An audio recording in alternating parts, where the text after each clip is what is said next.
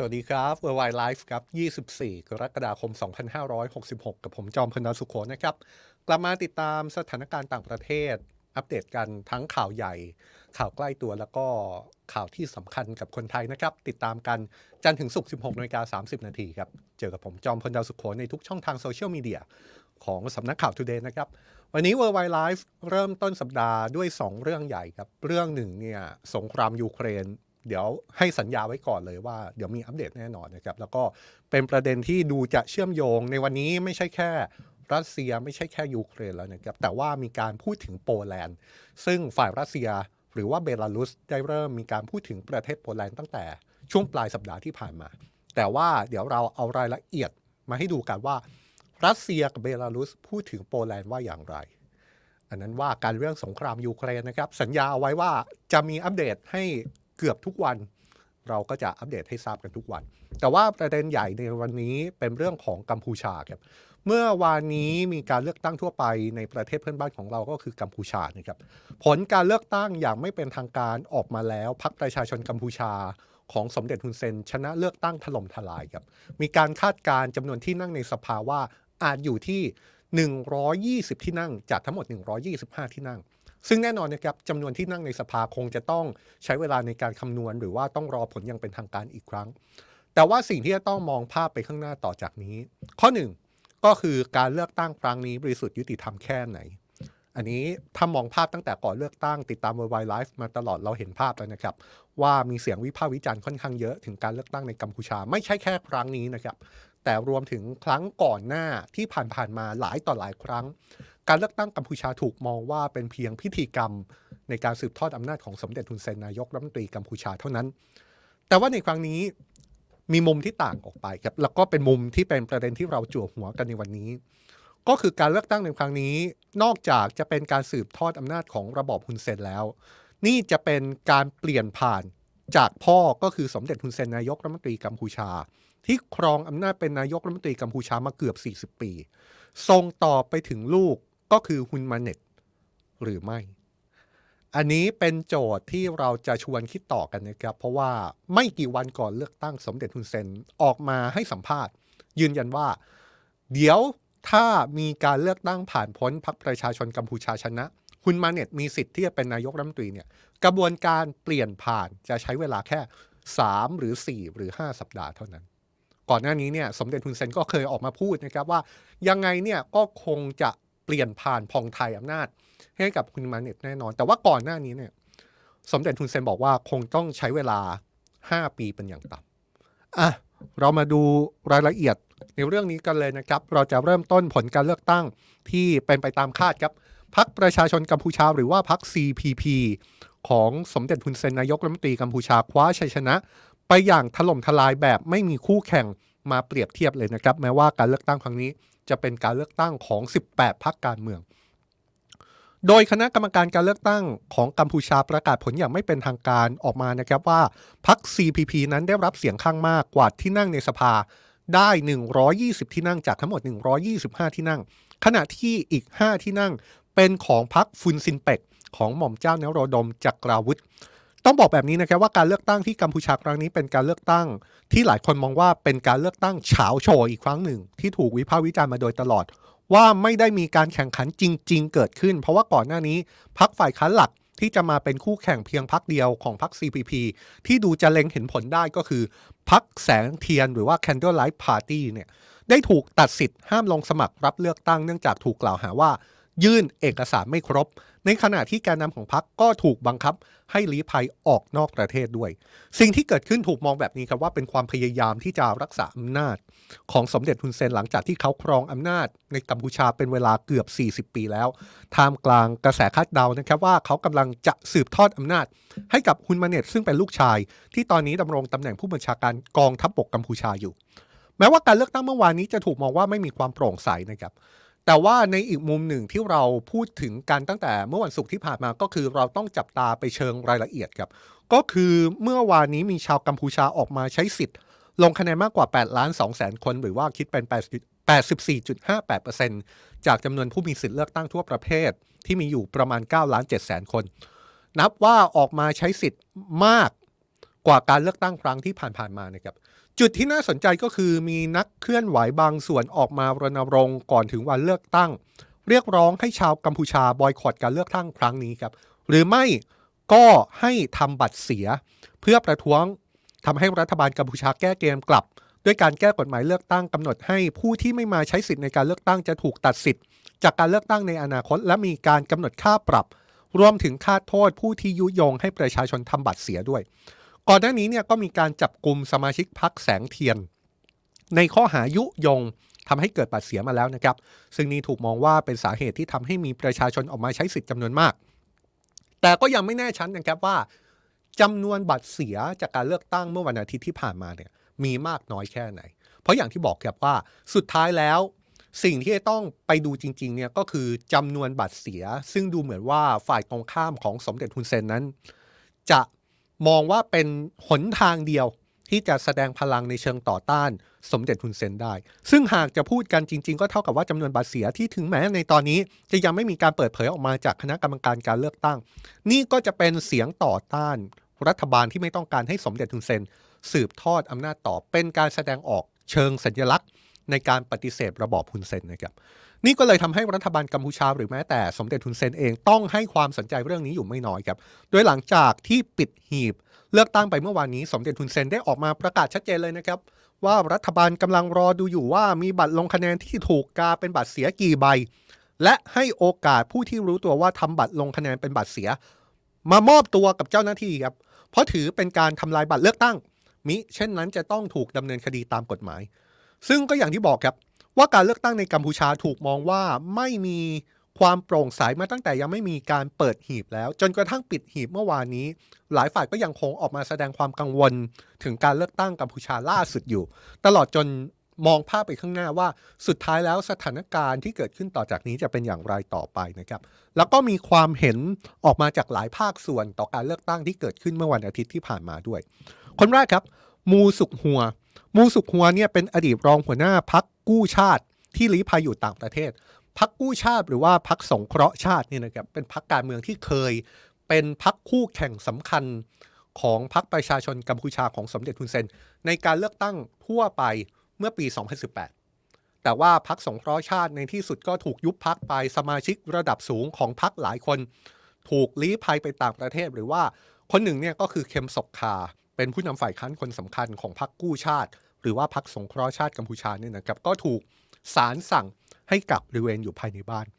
มูสุกหัวซึ่งเป็นอดีตรองหัวหน้าพรรคกู้ชาติ ที่ตอนนี้ลี้ภัยอยู่ต่างประเทศนะครับ ให้สัมภาษณ์กับสื่อต่างชาติ ว่าการเลือกตั้งครั้งนี้ไม่สามารถเรียกว่าเป็นการเลือกตั้งได้ด้วยซ้ำจริง ๆ แล้วควรจะเลือกควรจะเรียกว่าเป็นการคัดเลือกสำหรับสมเด็จฮุนเซนเพื่อให้แน่ใจว่าพรรคของเขา จะเลือกฮุนมาเน็ตเป็นนายกรัฐมนตรีคนต่อไป เพื่อสืบทอดอำนาจตระกูลฮุนมูสุกหัวบอกแบบนี้อีกนะครับว่าฮุนเซนก็เป็นเหมือนกับเผด็จการทุกคน เขาจะไม่มีวันทิ้งอำนาจของเขา ดังนั้นทั้งนโยบายแล้วก็การปฏิบัติที่โหดเหี้ยมของฮุนเซน ในการกำจัดขั้วตรงข้าม และผู้ที่วิพากษ์วิจารณ์เขาล้วนแต่เป็นไปเพื่อปกป้องอำนาจของตัวเอง อีกความเห็นหนึ่งครับมาจากนักวิเคราะห์การเมืองที่เชี่ยวชาญด้านเอเชียตะวันออกเฉียงใต้ นักวิเคราะห์คนนี้มีชื่อว่าวิจเจตเวลส์เป็นนักวิชาการจากมหาวิทยาลัยแห่งชาติไต้หวันครับ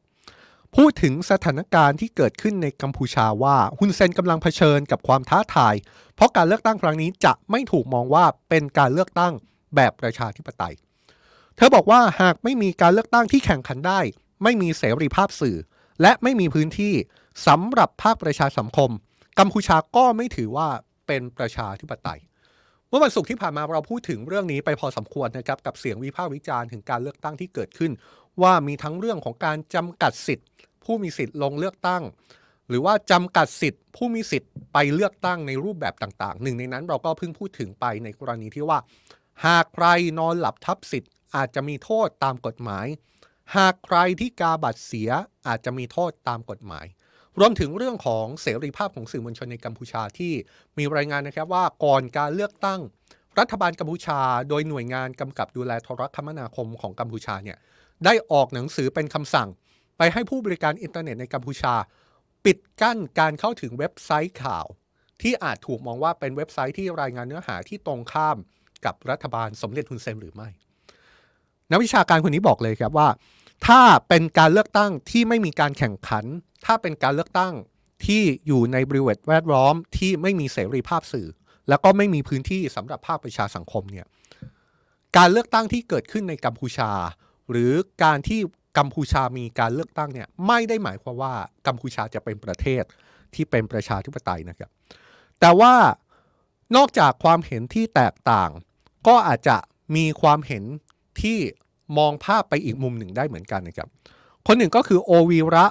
ประธานของ Future Forum เขาบอกแบบนี้นะครับว่าหากคุณมาเน็ตได้เป็นนายกรัฐมนตรีหลังการเลือกตั้งที่จะมาถึง การเมืองกัมพูชาก็จะเปลี่ยนมือจากรุ่นเก่าไปสู่รุ่นใหม่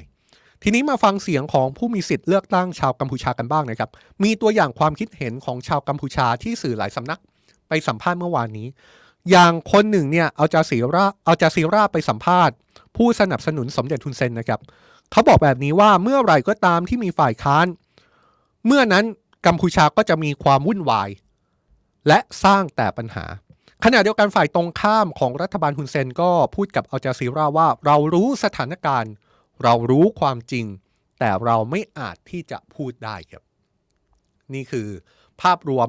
ของการเลือกตั้งกัมพูชาที่เกิดขึ้นเมื่อวานนี้นะครับ แล้วก็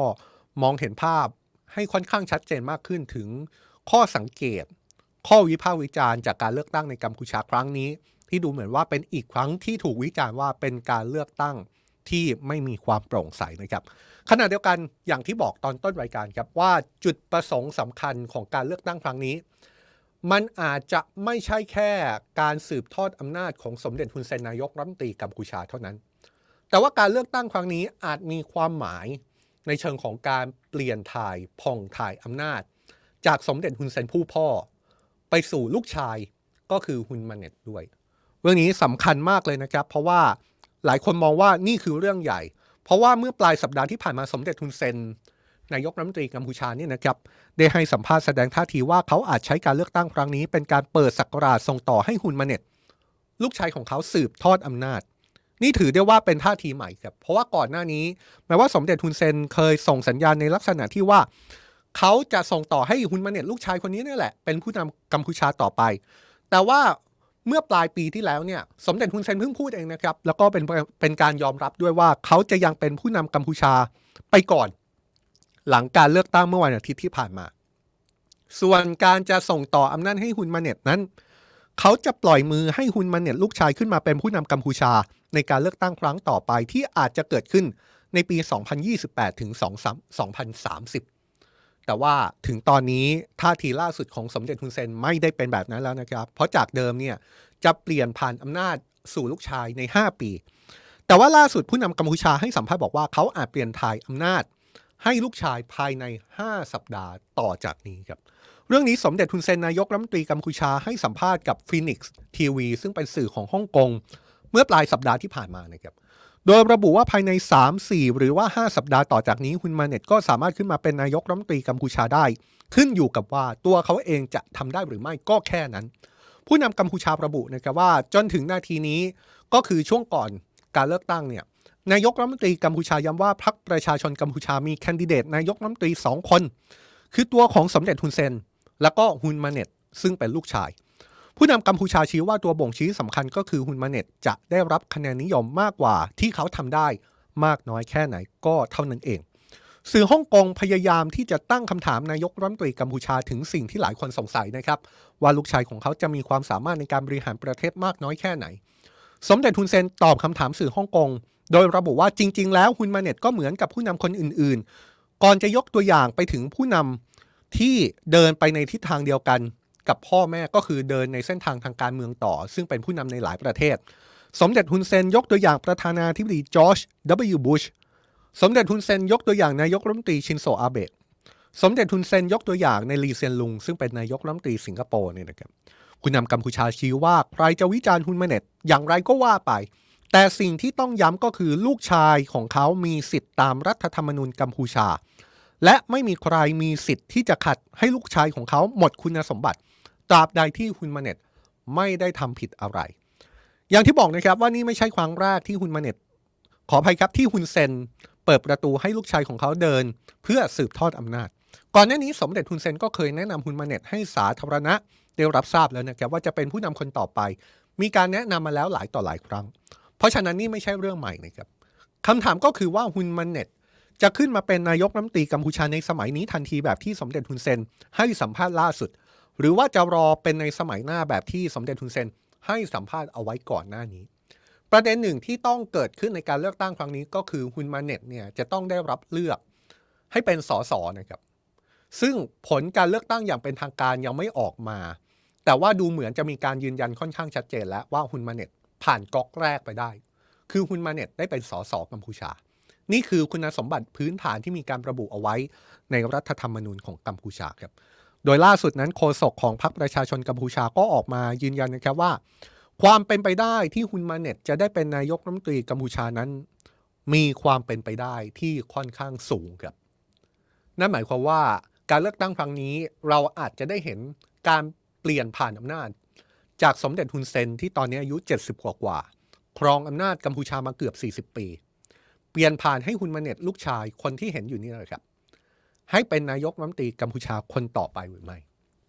ฮุนมาเน็ตเนี่ยจบการศึกษาจากวิทยาลัยกองทัพบกสหรัฐที่เวสต์พอยต์โดยเมื่อปี 1999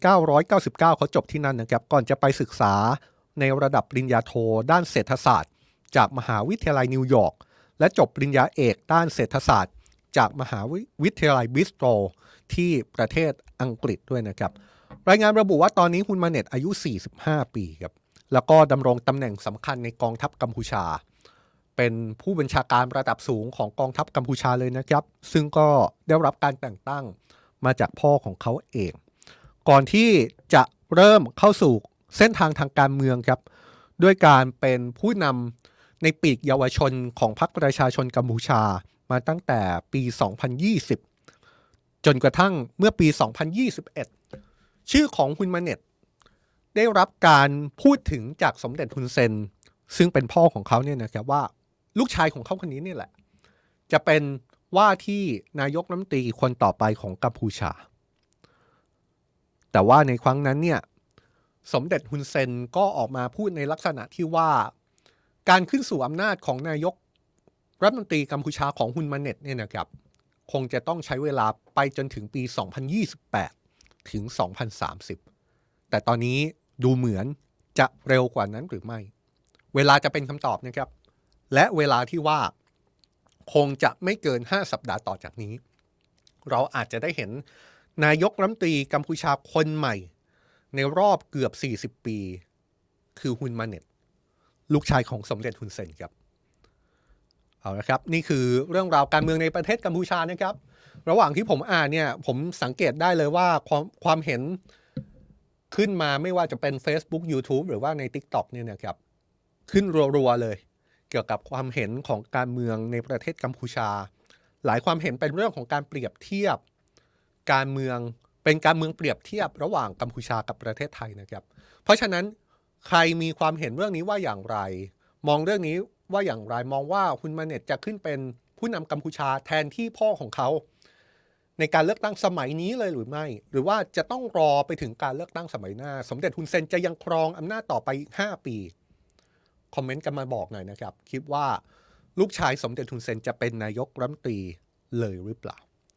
ส่วนอีกเรื่องหนึ่งที่เราเกาะติดมาตลอดครับ สงครามยูเครนยังเป็นเรื่องที่เราพูดถึงอยู่เสมอ โดยเฉพาะในช่วงนี้แม้ว่าสถานการณ์หลายคนอาจจะยังไม่เห็นความเคลื่อนไหว มากนักนะครับ แต่ว่าในความเป็นจริงแล้วยังมีความคืบหน้าเกิดขึ้นอย่างต่อเนื่องพอยสำคัญก็คือเมื่อสัปดาห์ก่อนเราเห็นภาพของการโจมตีสะพานเชื่อมไครเมีย ที่ฝ่ายรัสเซียอ้างว่าเป็นฝีมือของยูเครน ในขณะที่ฝ่ายยูเครนแม้จะไม่ได้ออกมายอมรับอย่างเป็นทางการ แต่ก็ไม่มีท่าทีในการปฏิเสธนะครับว่าเป็นผู้ก่อเหตุนี้ พอเกิดเหตุสะพานเชื่อมไครเมีย ซึ่งถูกมองว่าเป็นหัวใจ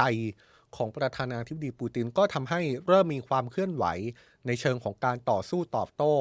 ไม่ว่าจะเป็นการต่อสู้ตอบโต้ในเชิงของการโจมตีทางอากาศ ไม่ว่าจะเป็นการต่อสู้ตอบโต้ ในเชิงที่รัสเซียระงับข้อตกลงส่งออกธัญพืช เป็นการตอบโต้ กลับไปยังฝ่ายยูเครนหรือไม่ นี่คือสิ่งที่เกิดขึ้นในช่วงสัปดาห์ที่ผ่านมานะครับ และล่าสุดครับ กรณีที่เกิดขึ้นล่าสุดมีประเด็นที่น่าสนใจ เรื่องหนึ่งที่เพิ่งเกิดขึ้น แล้วเป็นเรื่องที่อาจดูเหมือนว่านี่ไม่ต่างจากการกระตุกหนวดเสือหรือไม่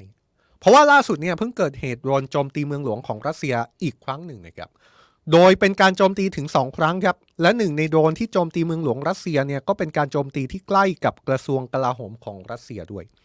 เหตุการณ์นี้เกิดขึ้นช่วงเช้ามืดตามเวลาท้องถิ่นของวันนี้เลยนะครับ ทางการรัสเซียระบุว่า โดรนนี้เป็นโดรนของยูเครนที่ไปพุ่งชนอาคารแห่งหนึ่งที่ไม่ใช่ที่พักอาศัยของประชาชน ตั้งอยู่ใกล้กับกระทรวงกลาโหมของรัสเซียครับกระทรวงกลาโหมของรัสเซียระบุว่ายูเครนพยายามก่อการร้าย ด้วยการใช้โดรนสองลำโจมตีกรุงมอสโก แต่ปฏิบัติการดังกล่าวถูกรัสเซียหยุดยั้งได้ โดยที่ไม่มีผู้เสียชีวิตหรือว่าบาดเจ็บ สอดคล้องกับสำนักข่าวทาสสื่อทางการรัสเซียที่ระบุนะครับว่าโดรนลำหนึ่งได้พุ่งชนใกล้กับกระทรวงกลาโหมของรัสเซีย ส่วนโดรนอีกลำได้โจมตีไปยังพื้นที่ที่เป็นย่านธุรกิจของรัสเซีย โดยมีภาพเผยแพร่จากสื่อทางการรัสเซียในเวลาต่อมา ว่าโดรนลำดังกล่าว ได้ทำให้อาคารสูงหลังหนึ่งเสียหาย และเจ้าหน้าที่ต้องปิดถนนโดยรอบพื้นที่เกิดเหตุ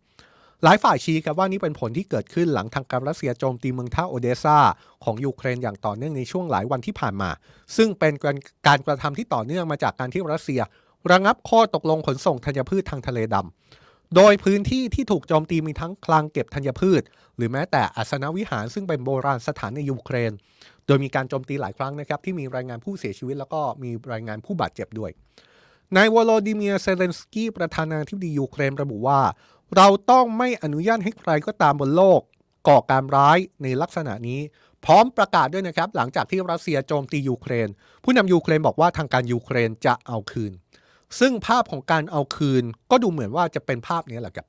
ภาพที่มีการโจมตีเกิดขึ้นในกรุงมอสโก เมืองหลวงของรัสเซีย เป็นภาพที่ถูกตั้งคำถามว่านี่คือการเอาคืน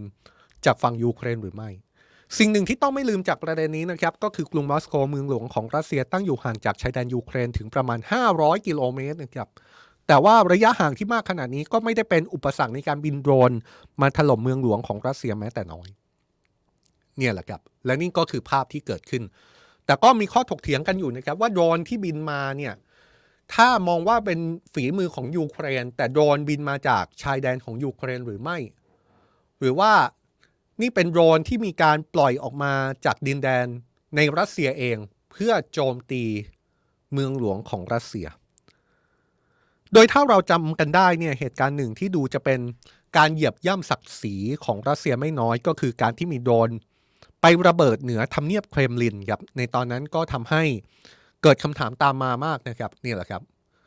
เกิดขึ้นหลายเดือนแล้วนะครับ แต่ก็เป็นเหตุการณ์ที่เป็นเหตุการณ์ใหญ่ ถ้าเรียกว่าการโจมตีโดรน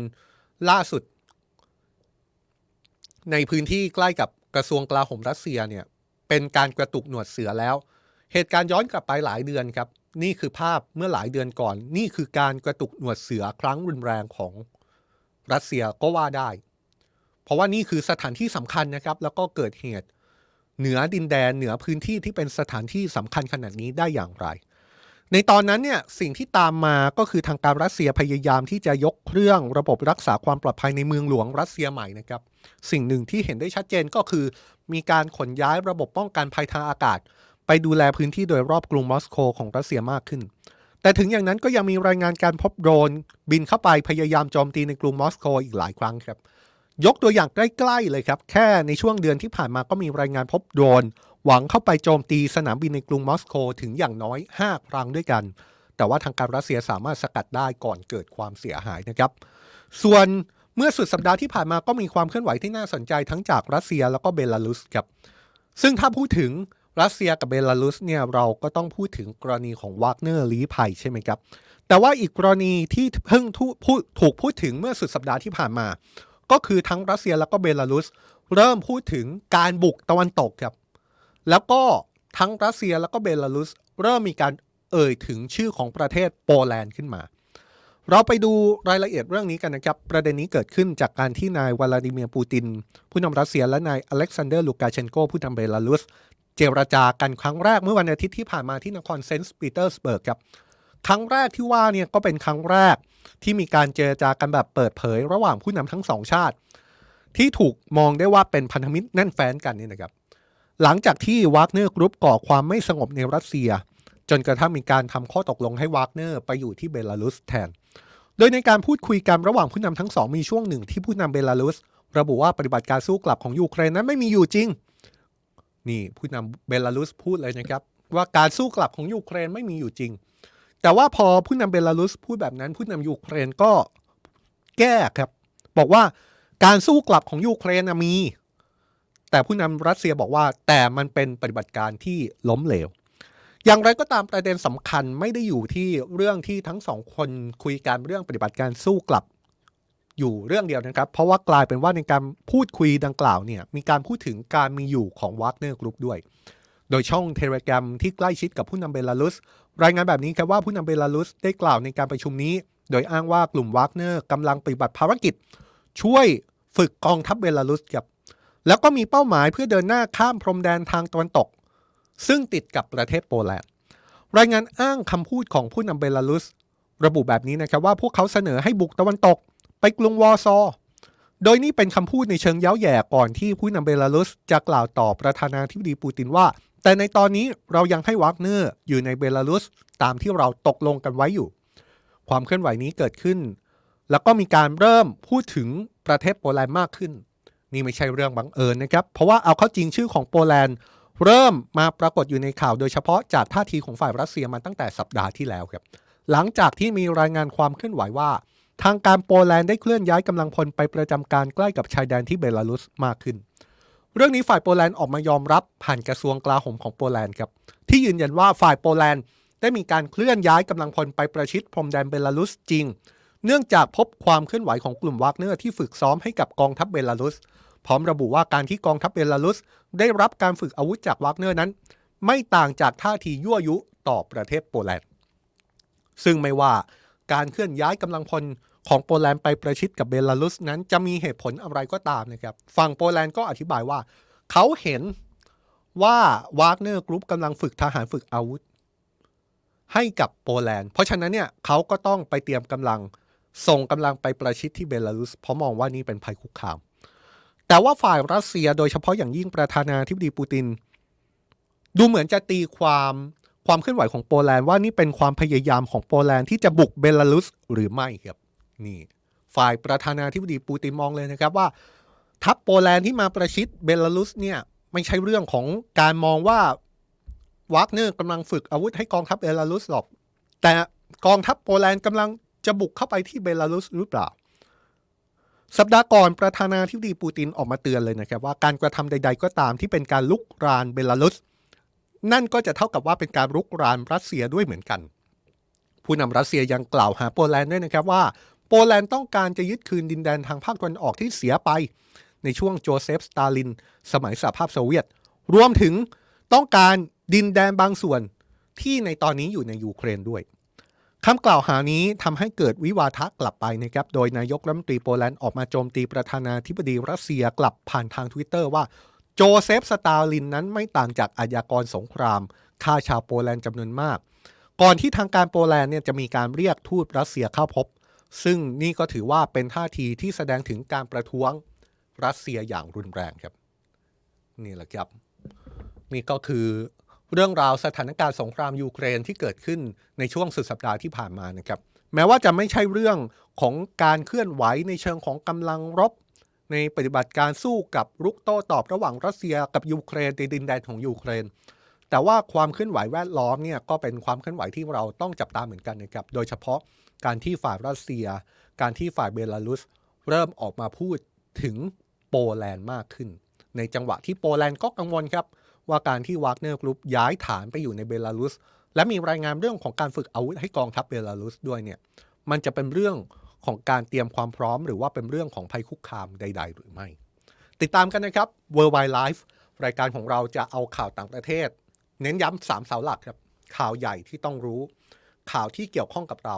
ข่าวที่สำคัญกับเรา เอามารายงานให้ทราบ แล้วก็เจาะลึกให้เข้าใจในบริบทแวดล้อมทุกอย่าง รวมถึงสถานการณ์ที่อยากชวนทุกคนมองภาพไปข้างหน้า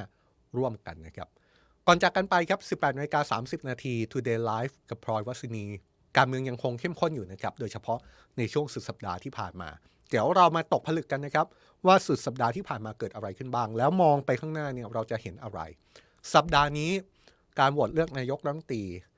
จะเกิดขึ้นหรือไม่ นี่คือคำถามที่ใหญ่ที่สุดของวันนี้นะครับ